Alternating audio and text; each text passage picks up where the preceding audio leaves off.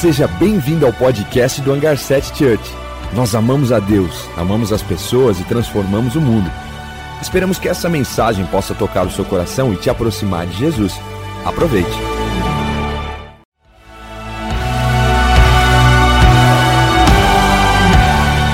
Seja bem-vindo ao podcast do Hangar 7 Church. Nós amamos a Deus, amamos as pessoas e transformamos o mundo. Esperamos que essa mensagem possa tocar o seu coração e te aproximar de Jesus. Aproveite. Muito bom ver a casa cheia, todos vocês aqui. Que, que gostoso estar na casa do Senhor. A gente separa o domingo para Jesus e quando a gente está aqui, a gente recebe essa essa presença tão poderosa de Jesus durante o louvor, tudo que o Senhor faz, essa intercessão, essa oração que a gente faz junto. Nós somos família, família de Deus. Isso aqui, essa comunidade, você que está aqui online, você também é família, você é família de Deus. Estamos aqui como comunidade, como irmãos. Eu cresci, eu era pequenininha, e eu cresci na Assembleia de Deus. Então a gente dava paz do Senhor, irmão, paz do Senhor, irmã, né? E falava o irmão fulano. O, o, a pessoa não tinha um nome sozinha, ela tinha o um nome, por exemplo, a irmã Fátima. Você nunca ia chamar a mulher de Fátima. Você ia chamar ela de irmã Fátima. Você acha que irmã também faz parte do nome dela, né? A irmã Maria, vamos para onde? Vamos para casa da irmã Maria. Hoje o culto vai ser onde? Na irmã Maria. Não é a Maria, ah, vai ser lá na Maria, não, é na irmã Maria. E, e, é tão gostoso isso, é tão bonito isso. A gente perde um pouco isso, porque isso é, talvez não tenha significado no dia a dia, né? Você, não, você vai chamar a irmã Maria, a pessoa lá do seu trabalho falando, irmã Maria, o que, que é isso? A irmã dela? Não, não entende. Mas é bonito porque isso significa que nós somos uma família, nós somos irmãos e irmãs. Eu sou sua irmã. E vocês são meus irmãos, minhas irmãs e meus irmãos, porque nós somos de uma família, que é a família de Deus. E é disso que a gente vai continuar falando. A visão desse ano, a visão Hangar 7, que o Juan falou semana passada, que é a visão da igreja, que ele reforçou. Nós amamos a Deus, nós amamos as pessoas, e com isso vamos transformar o mundo. E como que a gente vai fazer isso esse ano? Esse ano é o ano da visão, da família, somos família de Deus. Nós somos família e a gente precisa viver isso. E quando a semana passada o Juan estava falando sobre é, a, o fato do Senhor nos levar para um prédio que fica no bairro de Itaici. E ontem a gente teve uma, uma pequena reunião lá e foi tão gostoso a gente é, poder pisar naquele lugar e já tomar posse daquilo ali, saber o que, que o Senhor está fazendo. O Ron falava semana passada sobre sermos missionários em Itaici. Nós somos de São Paulo e nós somos missionários em Indaiatuba. Então nós seremos os missionários enviados pelos céus para Itaici. Itaici precisa de uma igreja e o Senhor achou que deveria ser a nossa. Então, que bom, nós estaremos lá acolhendo e, e, e sendo família com aquela parte de Indaiatuba. E quando o Juan falava disso, eu conseguia lembrar do texto de Jesus e, e os seus discípulos. Eles estavam viajando da, da Judéia para Galiléia. E na caminhada, a palavra diz assim: era-lhe necessário, era-lhes necessário, era-lhes necessário passar por Samaria. Então era uma necessidade eles passarem por ali. E eu comecei a pensar: nossa, Jesus, é necessário que a gente passe por Itaici. É necessário que a trajetória, parte da nossa jornada e parte da nossa caminhada, seja para Itaici. Ai, mas lá é fora de mão. Tudo bem, é necessário. Nós somos missionários, então a gente vai fazer o que o Senhor tem nos chamado para fazer. Nossa, mas lá fica um pouco mais longe. Mas é necessário a gente está lá. É necessário que a gente passe por ali. Na nossa jornada como igreja vai ser necessário que a gente diga sim para esse chamado do Senhor, que a gente diga: Eis-me aqui, Jesus, vamos embora, vamos que vamos. Porque Isso faz parte agora do que o Senhor tem nos chamado. E, e daí eu fui, eu fui ler de novo esse texto de João 4. Então hoje a gente vai fazer mais old school, tá bom? Vamos abrir a Bíblia, vai abrir seu aplicativo ali, a gente vai ler junto João 4, tá bom? Você tem a Bíblia de papel, você é raiz. Eu quero ouvir barulho de papelzinho de folhinha virar. Mas não tem, porque a gente está com celular, é ou não é? Eu também estou com meu celular. Ó, tem uma Bíblia raiz ali, muito bom. Então você que está com seu celular, abre aí seu aplicativo da Bíblia, a gente vai ler junto o texto de João 4, a partir do versículo 3, ok? Ou do 4. Vamos do 3, vai. Quando o Senhor ficou sabendo disso, então a gente está em João capítulo 4, versículo 3, ok? Quando, João, quando o Senhor ficou sabendo disso, saiu da Judéia e voltou mais uma vez para Galiléia. Era-lhe necessário passar por Samaria. Assim, chegou a uma cidade de Samaria chamada Sicar, perto das terras de, em que Jacó dera ao seu filho José, ok? Eu vou, eu meu pai fazia leitura responsiva. Eu vou parar um pouquinho só, pra, só na parte que for importante. Aí vocês leem, tá bom? Só na parte, você combinado? Ótimo. Então vamos lá. Então, e, a chamada Sicar, perto das terras que Jacó dera ao seu filho, havia ali o poço de Jacó. Jesus, cansado da viagem, sentou-se à beira do poço. Isso se deu por volta de meio-dia. Nisto veio a mulher samaritana tirar água. E disse-lhe Jesus: Dê-me um pouco de água. Os seus discípulos tinham ido à cidade comprar comida. A mulher samaritana lhe perguntou: Como o Senhor, sendo judeu, pede a mim, uma samaritana, água para beber? Pois os judeus não se dão bem com os samaritanos. Jesus lhe respondeu: Se você conhecesse o dom de Deus e quem está lhe pedindo água, você teria pedido e dele receberia água viva. Disse a mulher: O Senhor não tem como tirar água do poço, é fundo. Onde pode conseguir essa água viva? Acaso o Senhor é maior do que o nosso pai Jacó que nos deu o poço? Do qual ele mesmo bebeu, bem com os seus filhos e com o seu gado? Jesus respondeu: Quem beber dessa água terá sede outra vez, mas quem beber da água que eu lhe der, nunca mais terá sede. Ao contrário, a água que eu lhe der se tornará nele uma fonte de água a jorrar para a vida eterna. A mulher disse: Senhor, dê-me dessa água para que eu não tenha mais sede e nem precise voltar aqui para tirar água. Ele lhe disse: Vá, chame o seu marido e volte. Eu não tenho marido, respondeu ela. Disse-lhe Jesus: Você falou corretamente, dizendo que não tem marido. O fato é que você já teve cinco. E o homem com quem você agora vive não é seu marido. O que você acabou de dizer é verdade. Disse a mulher: Vejo que o Senhor é profeta. Nossos antepassados adoraram nesse monte, mas vocês, judeus, dizem que é em Jerusalém o lugar que se deve adorar. Jesus declarou: Creia em mim, mulher Está próximo a hora em que vocês não adorarão o Pai nem nesse monte, nem em Jerusalém. Vocês samaritanos adoram o que vocês não conhecem. Nós adoramos o que conhecemos, pois a salvação vem dos judeus. No entanto, está chegando a hora, e de fato já chegou, em que os verdadeiros adoradores adorarão ao Pai, em espírito e em verdade. São estes os adoradores que o Pai procura.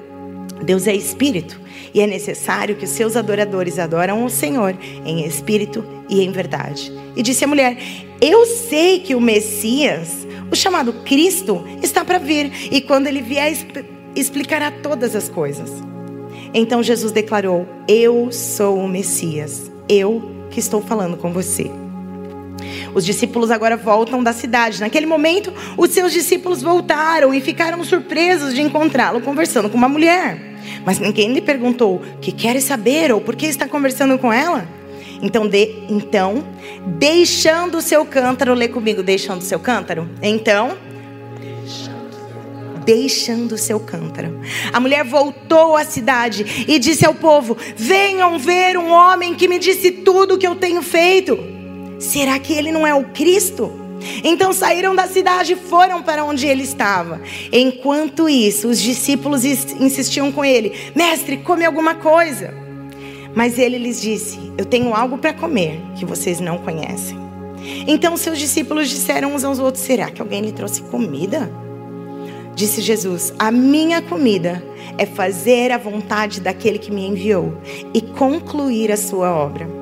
Vocês não dizem, daqui a quatro meses haverá colheita? Eu digo a vocês: abram os olhos e vejam os campos, eles estão maduros. Vamos ler isso junto, abram os olhos. Volta lá. Abram os olhos e vejam os campos, eles estão maduros para a colheita. Aquele que colhe já recebe o seu salário e colhe o fruto para a vida eterna. De forma que se alegram juntos os, o que semeia e o que colhe. Assim é verdadeiro ditado: um semeia e o outro colhe. Eu os enviei para colherem o que não cultivaram, outros realizaram o seu trabalho e vocês vieram a usufruir do trabalho deles. A continuação diz que muitos samaritanos creram. Eles vieram eles ouviram Jesus. Eles pediram para Jesus, por favor, fica com a gente aqui mais um pouco. Jesus ficou na, em Samaria por mais dois dias.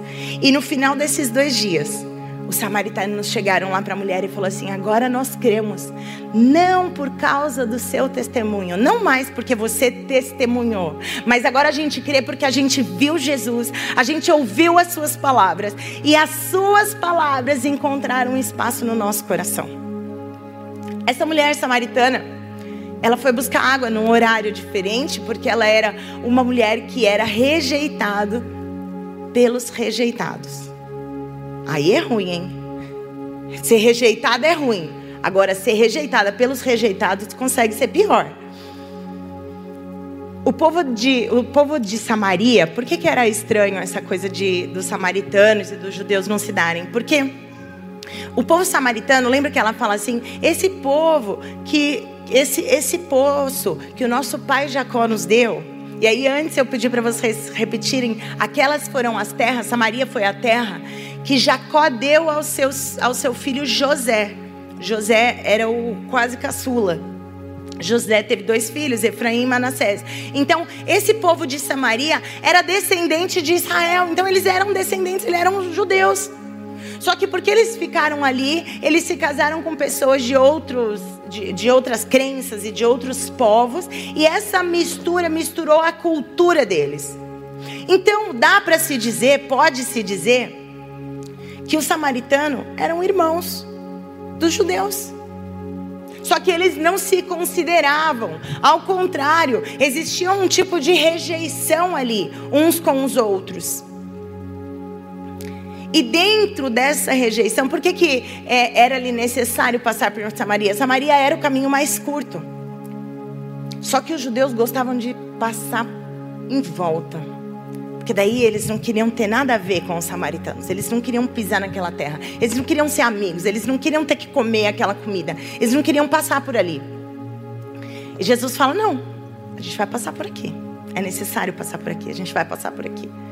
E aí eles vão, né? Quem vai discutir com Jesus? Você fica quieto. Jesus falou um negócio, você não está concordando, mas você fica aqui quietinha, né?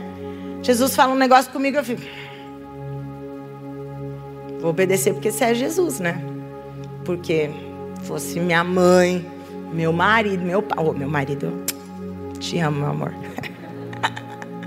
Mas Jesus, você vai fazer o quê? Você vai obedecer. Então foi isso que os discípulos fizeram. Foram lá, o que ele mandou. Então, nessa passagem por Samaria, não era porque, não era porque Jesus, Deus Pai, tinha um encontro marcado através de Jesus com aquela mulher. E não apenas com aquela mulher, mas agora ele queria alcançar toda a cidade. Então, quando ele ele alcança a mulher e ele fala para essa mulher: "Ei, se você me conhecer, essa água que você está pegando aqui no poço, que vai fazer você ter sede novamente, presta atenção, eu tenho uma água para você que não mais te dará sede. Ao contrário, vai fazer dentro de você um rio de água viva que vai fluir para a eternidade. E aí, a mulher, me dá essa água. Porque eu só venho meio-dia aqui, debaixo do sol quente, porque se eu vier no horário que as mulheres vêm, elas vão me rejeitar. Porque eu sou uma mulher que já tive muitos maridos, eu sou uma mulher que a cidade me rejeita, eu sou uma mulher que a sociedade já me colocou para fora. Quantos de nós temos esse, esse lugar de rejeição? Às vezes pela sociedade, às vezes pela família, às vezes pelos pais, às vezes pelo trabalho, às vezes porque você é mulher. Ela fala assim: eu sendo uma mulher e samaritana, você sendo um homem judeu, ela tinha essa posição, ela sentia isso. Mas Jesus não tem nada disso. Jesus não rejeita. Jesus alcança, Jesus acolhe, Jesus recebe. Jesus mandou os discípulos para lá, que se os discípulos estivessem ali, talvez isso daria algum conflito. Jesus mandou os discípulos entrar na cidade, ficou sozinho lá para ele poder ter uma conversa, para ele poder acolher. E aí, nessa conversa, que ele fala dessa água viva, e essa mulher começa a conversar, daqui a pouco alguma coisa acontece. E essa água viva, de fato, alcança o coração dela. E, e, e aquilo começa a ser tão vivo, tão poderoso, ele se revela como o Messias. E ela fica tão eufórica, mas daqui a pouco chega os discípulos e ela não sabe se ela deveria ficar ali, se ela, mas ela está tão, tão, tão cheia que ela precisa agora transbordar essa água. Ela não vai transbordar ali para os discípulos que eles já têm, ela vai lá para a cidade transbordar. Ponto número um: Jesus quebrou o silêncio.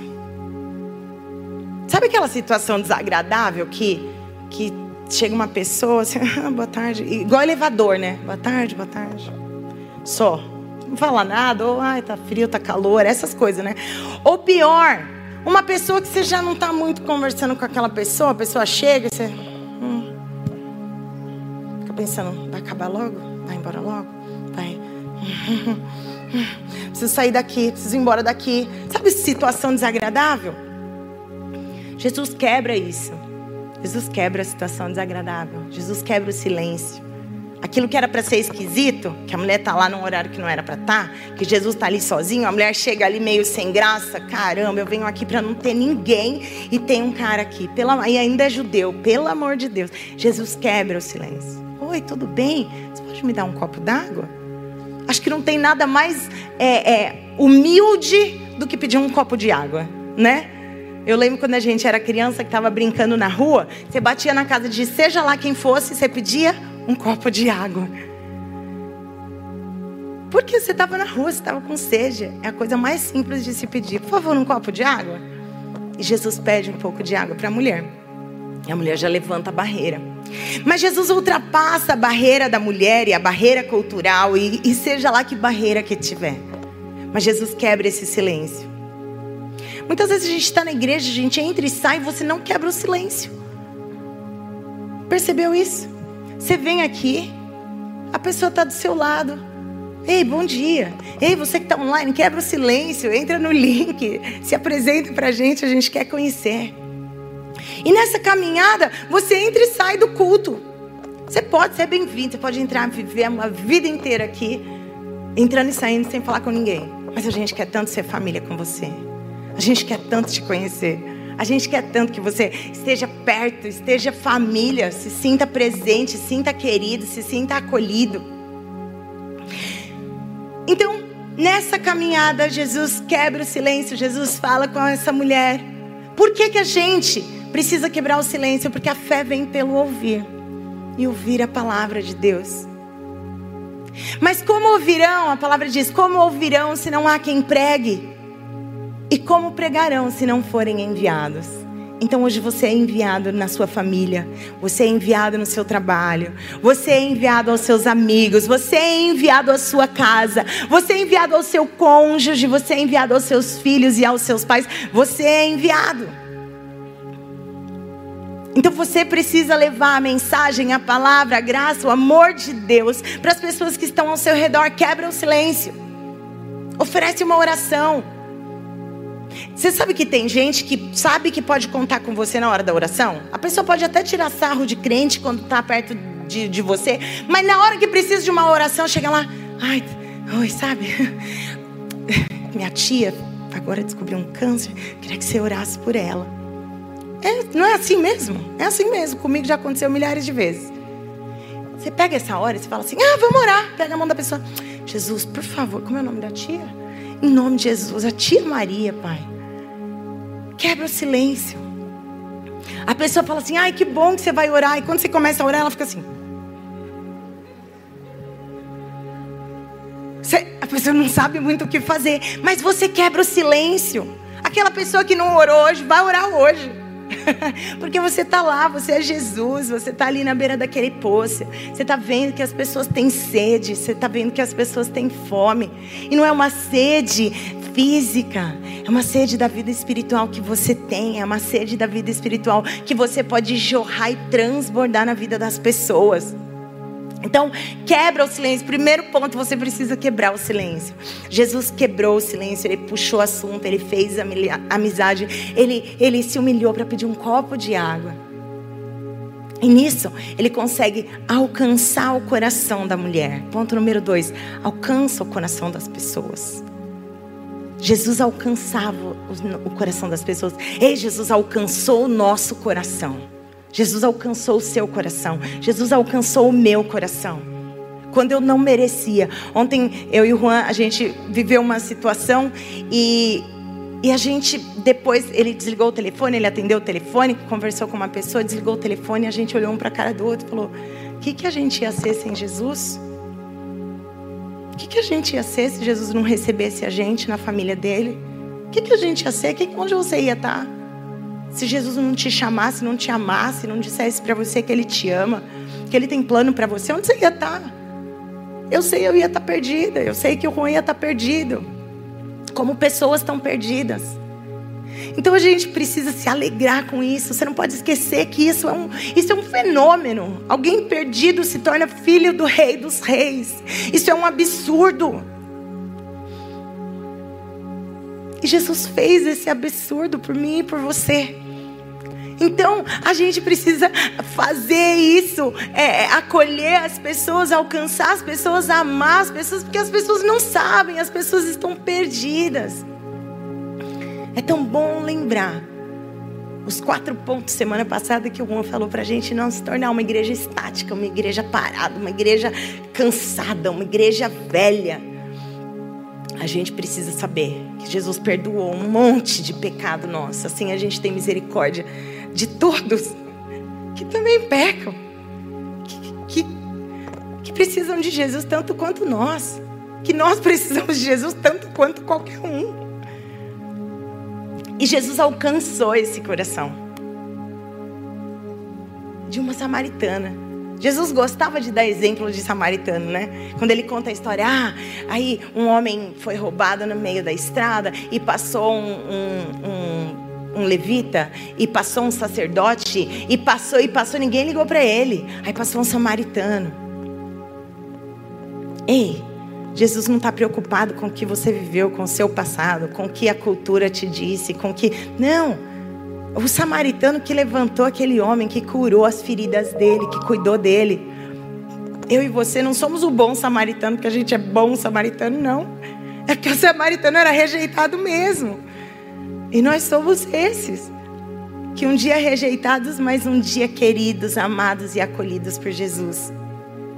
Jesus fazia esses exemplos, né? Ele contava isso, ele alcançava, porque ele queria isso das pessoas. Ele queria, eu, eu imagino que ele queria dizer para os judeus: Ei, judeus, os nossos irmãos samaritanos precisam voltar à família. Entende?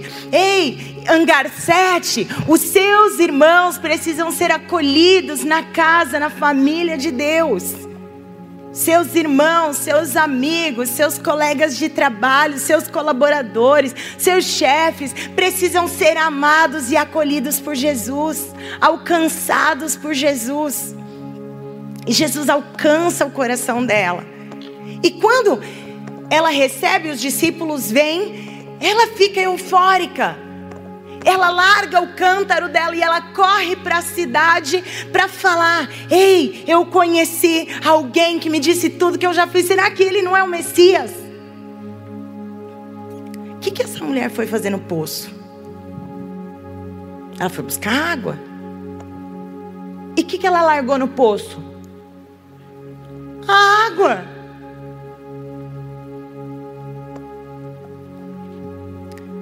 Ponto número três, a gente precisa corrigir prioridades. Porque às, às vezes a gente está parado na água dessa terra. Quando Jesus tem água viva, quando Jesus tem eternidade, quando Jesus tem propósito, quando Jesus tem paz. A gente está preso no, no, aqui agora. Ai meu Deus, como que eu vou. Isso aqui, olha esse boleto. Ai, ai. Ei, sai desse ambiente temporário, momentâneo, desagradável. Jesus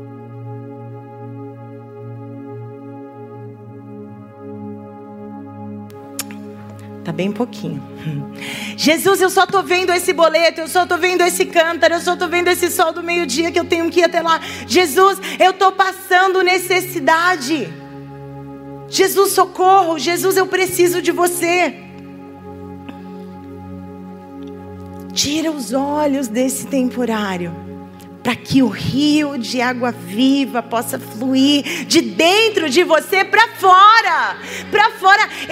Ela, o que, que ia resolver? Ela levar o cântaro de volta para casa dela? Não. Ela tinha uma água viva que agora ela queria jorrar na cidade inteira. Não ia apenas agora resolver o probleminha temporário da casa dela, mas ia resolver o problema eterno de toda uma cidade.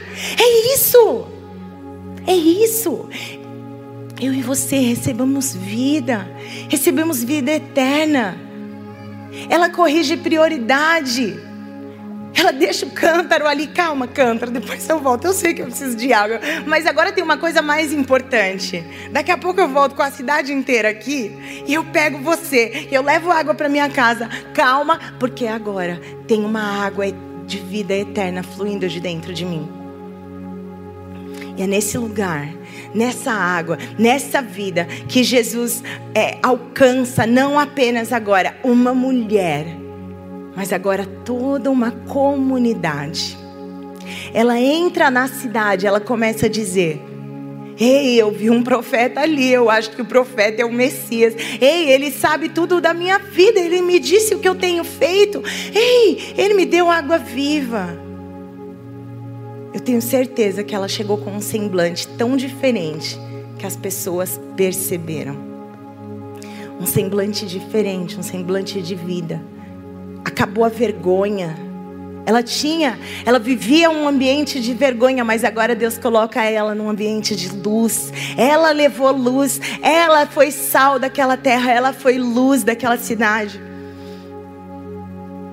Então, quando a gente corrige prioridade. Quando a gente deixa o cântaro e vai e vai focar no que é eterno. Qual é o cântaro? Qual é a, a, a, o vaso? Qual é o que você tem que deixar de lado agora, nesse momento, para para olhar para o céu, para olhar para Jesus, para olhar o que o Senhor tem. Calma, depois você volta para isso. Mas larga isso aqui só um pouquinho, porque existe eternidade para você. Existe vida eterna. Existe vida em paz, vida plena que o Senhor tem para nós. Mas para isso, a gente tem que abrir mão de algumas coisas. A gente estava na nave e a Isa falou a frase de Teresa de Ávila, que diz assim: "É justo que muito custe o que muito vale". Olha, se eu perguntar quem é casado aqui, Quanto custou seu casamento? Quanto custou estar casado até hoje? Mês que vem a gente faz 20 anos, né, meu amor? Ui, custou, viu? Custou raiva, custou lágrima, custou dinheiro, custou tudo, custou. Custou o meu orgulho, custou o orgulho dele, custou abrir mão, custou deixar o cântaro e correr para coisas eternas. Custou. Mas vale. Então é justo que custe muito aquilo que vale muito. É justo que você lute por uma vida, por uma pessoa, por uma família, por um filho. É, justo que você lute por um casamento, por um seu marido, pela sua esposa. É justo porque isso vale muito, vale tanto que Deus envia seu filho por pessoas, por mim e por você. Será que eu também não posso pagar um preço? Será que eu não posso abrir mão e correr para pessoas que Jesus ama? Eu fiz uma visita essa semana e essa pessoa estava me contando de uma pessoa que está fazendo muito mal para ela. E depois que eu ouvi mais de uma hora, eu falei: Posso te falar uma coisa? Você está falando de uma pessoa da qual Jesus ama. E você está falando da, de uma pessoa da qual Jesus morreu na cruz por ela. Aí a gente começou a chorar, eu e ela. A gente, é verdade, Jesus já me falou isso. Jesus já me falou que vai salvar essa pessoa. E Jesus já me falou. Eu falei, então agora a gente vai mudar o foco. Tá tudo bem que você está sofrendo, essa, essa, situação é terrível, eu, eu entendo. Mas agora a gente vai orar por ele. Agora a gente vai abençoar ele. Agora a gente vai pedir para Jesus salvar ele, para Jesus alcançar, para Jesus falar com ele. Agora a gente vai pedir para Jesus transformar a vida dele. Ei, corrija a sua perspectiva. Corrija as suas prioridades, a forma como você enxerga, a forma como você vê as coisas.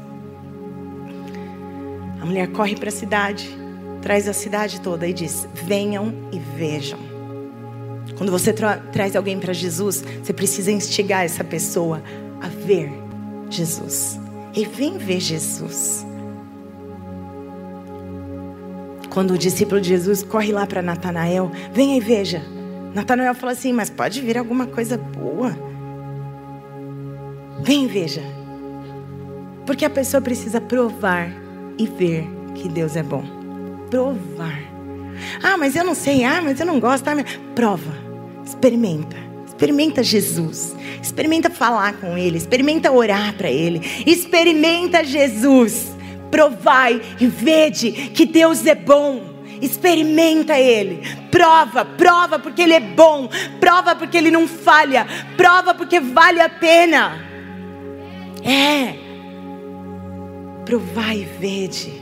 E essa mulher provou, e ela trouxe a cidade: venham e vejam. Enquanto a cidade toda está vindo, Jesus começa um discurso ali com os discípulos. Ele fala, os discípulos querendo que ele come, ele fala: Não, não vou comer. Mas quem te trouxe comida? Aí ele fala: Eu tenho uma comida que vocês não conhecem. A minha comida é fazer e realizar a obra do meu Pai. A minha comida é fazer a vontade de Deus e realizar a sua obra. Enquanto os discípulos ficaram presos no cântaro, presos no temporário. Sim, a gente tem que trabalhar, sim, a gente tem que pagar boleto, mas a gente não pode estar só preso nisso. Eles foram na cidade, eles compraram a comida e voltaram e a cidade ficou igual.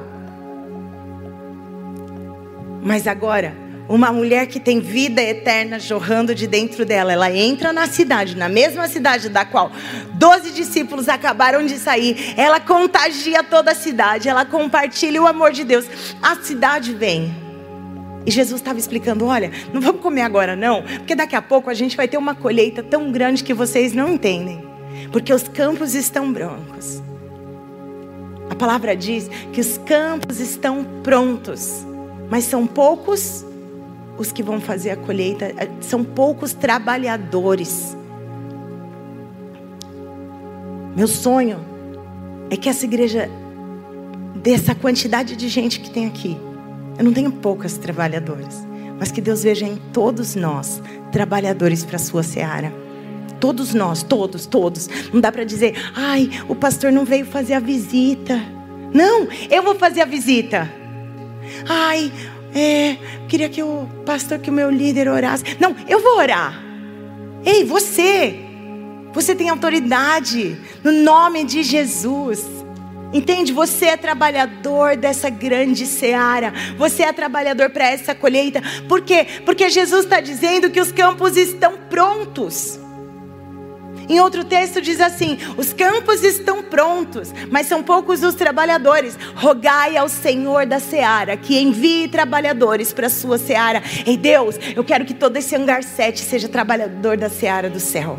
Eu quero que toda a igreja do reino de Deus, da cidade de Indaiatuba, da cidade de Campinas, do Brasil, das nações, sejam trabalhadores dessa grande colheita que o Senhor tem. Todos nós. Porque talvez o colega de trabalho seu nunca vai ter contato com seus pastores, mas você vai ter contato com ele. E você vai ser Jesus na vida dele. E você vai ser bênção na vida dele. Então foi isso, a mulher foi e trouxe.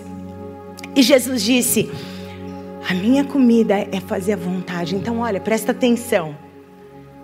A gente vai. Alguém semeou antes de vocês. Mas vai vir a colheita agora. Agora a gente vai ter colheita. Porque uns semeiam e outros colhem, mas a alegria é de todo mundo. Quem semeou? Já teve gente que você orou para conhecer Jesus muito tempo. Você ficou orando, orando, orando. Daqui a pouco alguém te deu notícia. Sabe fulano de tal? Ai, foi batizado. Aí você fala, ah, Deus ouviu minha oração. A família do Juan tinha um contador. E esse, e esse contador era um homem de Deus, bênção na vida deles, e orou por essa família há muitos anos. E um dia ele semeou, né? E um dia cheguei eu lá, só para fazer a colheita. Esse aqui é de Jesus. Bora. então, uns semearam, outros colhem. E a alegria no céu é de todos, a alegria no reino é de todos. A alegria de ver alguém se achegando para o reino, de ver uma família transformada, de ver uma vida transformada. A alegria quando você senta e conversa com alguém e ouve o testemunho da pessoa. É uma alegria de ouvir o que, que Deus fez, de ouvir o que Deus está fazendo. E aí Jesus fala isso: a minha comida é fazer a vontade de Deus e realizar a sua obra. Que esse seja o anseio da nossa vida, que o nosso combustível seja: eu quero fazer a vontade de Deus, eu quero realizar a sua obra. Eu quero fazer a vontade de Deus, eu quero realizar a sua obra.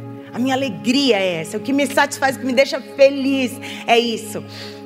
É compartilhar do amor de Deus, é ver pessoas se achegando para o reino é ver vidas transformadas, é amar a Deus sobre todas as coisas, é amar o próximo como a mim mesmo, e é ver esse mundo sendo transformado a partir do reino de Deus, a partir do que Jesus fez por mim e também fez por cada um. É compartilhar o testemunho. Alegria dos que semeiam e dos que colhem.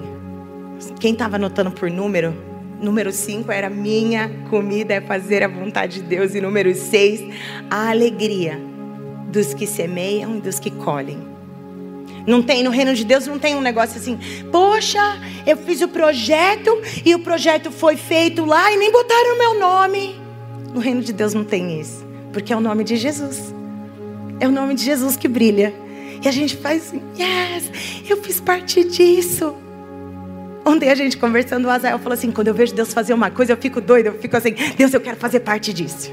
Meu pai fala isso também: Deus, eu quero fazer parte disso. Quando você vê Deus fazendo alguma coisa, você vai lá, você vai lá fazer alguma coisa, porque Deus está fazendo e você precisa fazer parte disso. Porque é uma alegria fazer parte daquilo que Deus está fazendo. É uma alegria enxergar o que Deus enxerga e poder trabalhar. Então a alegria é tanto dos que semeiam quanto dos que colhem. E a pergunta hoje é: você está semeando? Ou você está regando? Ou você está cuidando? Ou você está podando? O que, que você está fazendo? Você está cuidando daquilo que o Senhor te confiou?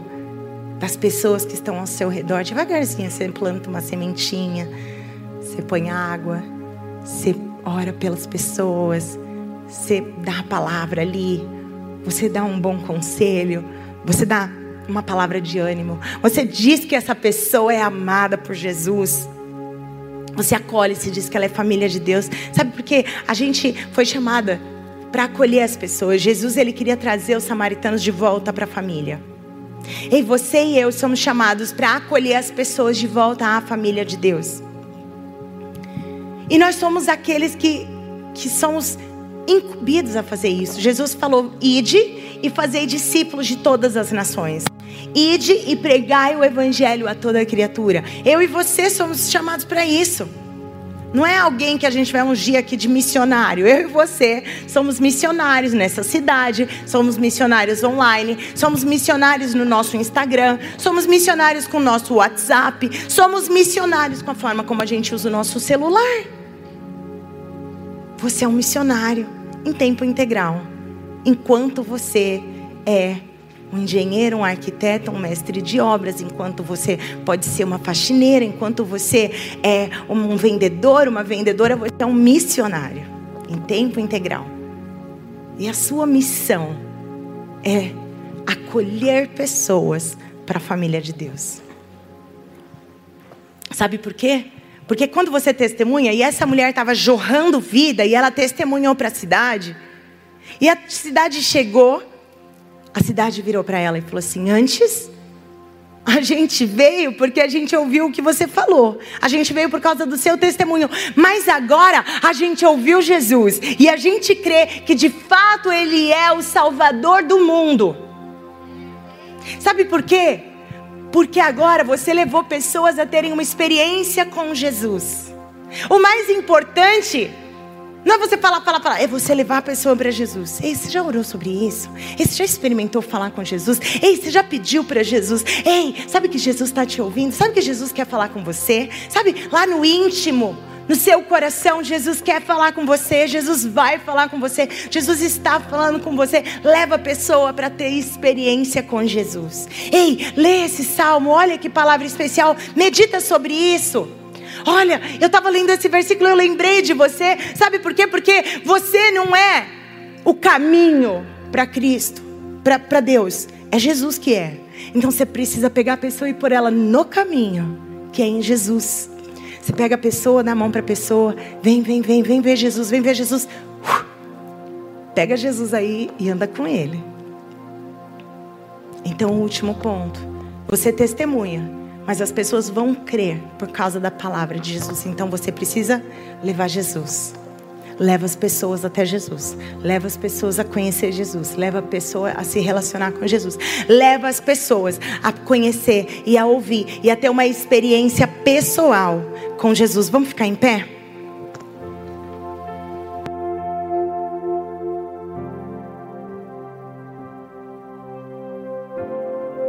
Primeira o primeiro apelo, a gente vai fazer duas orações agora, ok? E vai ser rápido. Então, presta atenção. O primeiro é para você que estava se sentindo longe.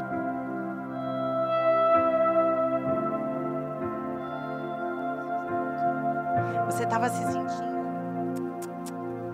Você estava sentindo como aquele rejeitado, como aquele samaritano, como aquela samaritana, que por ter uma vida e tal, ela estava distante. Ela não tinha o alcance, ela não, não tinha sido alcançada ainda. Ela não se sentia parte da família de Deus. Talvez Jesus já está falando com você, ei, eu te amo. Ei, você é família, você é meu irmão, você é minha irmã. Jesus, ele foi enviado dos céus como filho unigênito. Ele morre e ressuscita. E a palavra diz: Bora. A palavra diz que agora ele se torna o filho primogênito de muitos irmãos. Ele é em Jesus, João 1,12 diz: E todo aquele que o receber e que crer em seu nome serão feitos filhos de Deus. Então você não é, Deus não criou um monte de filho, Deus fez criaturas. Você só se torna filho de Deus quando você recebe Jesus e crê em seu nome. E hoje é esse dia, eu tomei essa decisão, eu tinha nove anos. E eu lembro desse dia como se fosse hoje. Eu chorei, eu entreguei minha vida para Jesus. E diariamente eu renovo isso, porque é tão bom me entregar para Jesus novamente. Mas aos 18 anos, eu tinha saído um pouquinho do caminho. E eu voltei e me entreguei de novo. Jesus, eu sou tua, não quero nunca mais me desviar. Não quero nunca mais ficar longe. Então, se esse é você, feche seus olhos, toda a igreja de olhos fechados. E de olhos fechados do jeito que você está, se o Senhor tocou seu coração, e se hoje é o dia que você quer entregar a sua vida para Jesus. Você quer dizer, eu não quero ser criatura, eu quero ser filho, porque eu creio em Jesus, eu creio no seu nome, eu entrego a minha vida. Ou se hoje é o dia que você está voltando, Jesus, eu me afastei, eu estava longe, eu achava que dava para ser crente na minha casa, mas eu quero estar junto, eu quero ser família, eu quero caminhar dentro em comunidade. Eu vou pedir para você levantar a mão no 3, 1, 2, 3. Levanta sua mão comigo. Se você se entrega, Jesus, eu entrego toda a minha vida a Ti. Fica com a mão levantada, a gente vai fazer uma oração por você. Obrigada, Jesus. Obrigada, Senhor, por vidas que se entregam a Ti. Obrigada, Jesus, porque você nos ama. Você nos amou e nos alcançou. Quando a gente não merecia, quando a gente não poderia te alcançar, você veio e nós entregamos a nossa vida a Ti, o nosso coração, tudo que temos e tudo que somos a Ti, Senhor. Você que levantou a sua mão vai receber um cartão. E você sai ali no lounge para a gente te conhecer. A gente quer muito te abraçar e receber você nessa família. E você que agora quer se tornar família de volta, quer estar aqui dentro da igreja e não apenas isso, mas quer dizer aos outros Ei, eu vim aqui te acolher. Eu vim aqui declarar que você é família de Deus. Levanta a mão, toda a igreja. Jesus, nós queremos acolher as pessoas. Nós queremos ser missionários na nossa casa, missionários no mundo, missionários na família, no trabalho, onde a gente for. A gente quer ser enviado para fazer a tua vontade, para fazer o teu querer, Senhor. Não apenas em Itaici, mas por todo mundo, por todo lugar que a gente for como ser, seus enviados e aqueles que compartilham.